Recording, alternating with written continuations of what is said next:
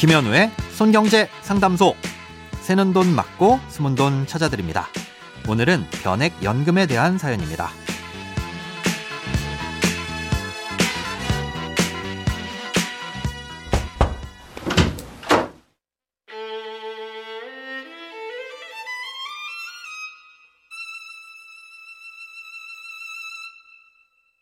안녕하세요. 40대 미혼입니다.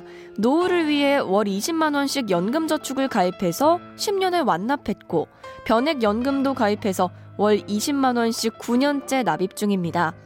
총 납입 기간이 10년이라 앞으로 1년을 더 납입하면 되지만, 현재 해약 환급금을 보니 원금 정도 찾을 수 있더라고요.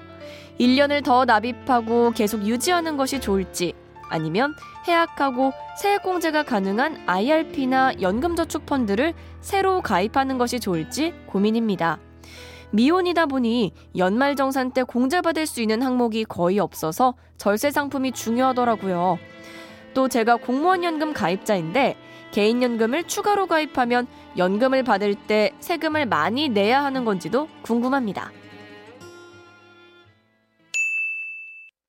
오늘은 청취자 유미선 님이 보내주신 사연입니다.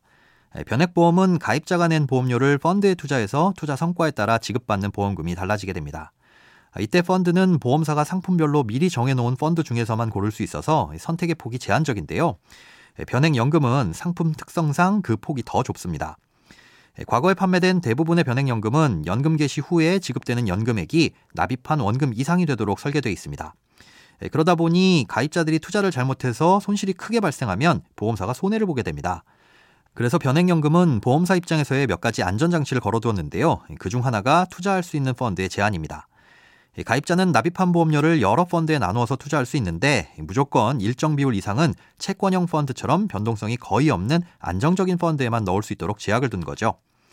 사연자님께서 상품 이름을 따로 보내주셔서 검색을 해보니까 해당 상품은 적립금의 50%에서 70% 이상을 채권형 펀드에 적립해두도록 되어 있습니다.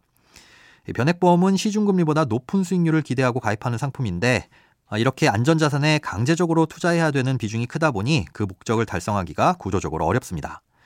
또 하나의 안전장치는 보증비용입니다. 그렇게 안전자산으로 투자를 하도록 했음에도 불구하고 나머지 펀드에서 혹시 모를 손실이 발생할 수도 있으니 별도의 보증 비용을 떼서 따로 모아둡니다. 누군가 손실이 발생하면 그렇게 모아둔 보증료로 손실을 메꿔주려는 거죠.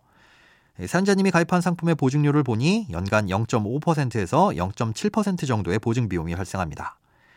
10년이 지나면 비과세라는 장점은 있지만 보험료를 납입할 때 사업비도 많이 떼는 데다가 유지하는데 비용도 많이 들고 또 투자 대상도 제한적이라 수익 자체가 발생하기 힘든 구조입니다.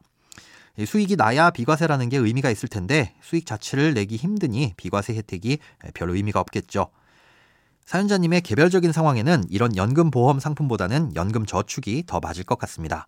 말씀하신 대로 미혼이시다 보니 연말정산 때 별로 공제를 받을 게 없어서 세금을 토해내는 일이 많으실 겁니다. 그러니 연금저축이나 IRP 같은 상품의 세액공제 혜택은 굉장히 유용하겠죠. 어, 또 공무원 연금 대상자시면 종신형 연금은 안정적으로 확보가 되셨으니 종신형 연금보다는 퇴직 직후부터 공무원 연금을 받기 직전까지 5년간의 공백기에 대한 대비를 하시는 게 더 중요할 것 같고요. 그러니 변액연금에 납입하던 돈은 차라리 연금저축으로 납입을 하시는 걸 긍정적으로 검토해 보시는 게 좋을 것 같은데요.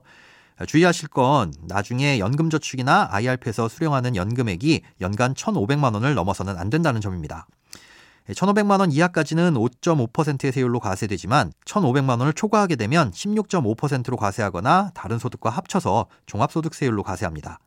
아, 이 부분만 신경 쓰신다면 세금은 크게 걱정 안 하셔도 됩니다. 또 하나의 선택지도 있는데요. 공무원이 가입할 수 있는 행정공제외 퇴직급여 상품도 퇴직 시 5년에서 30년간 연금처럼 수령이 가능합니다. 이자에 대한 세율도 0%에서 3.73%로 낮고 금융소득 종합과세 대상도 아니라서 목돈을 받아 연금을 가입하는 것보다는 훨씬 유리하니까 참고하시기 바랍니다.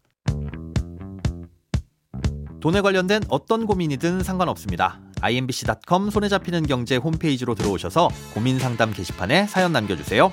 새는 돈 맞고 숨은 돈 찾아드리는 손경제 상담소. 내일 다시 만나요.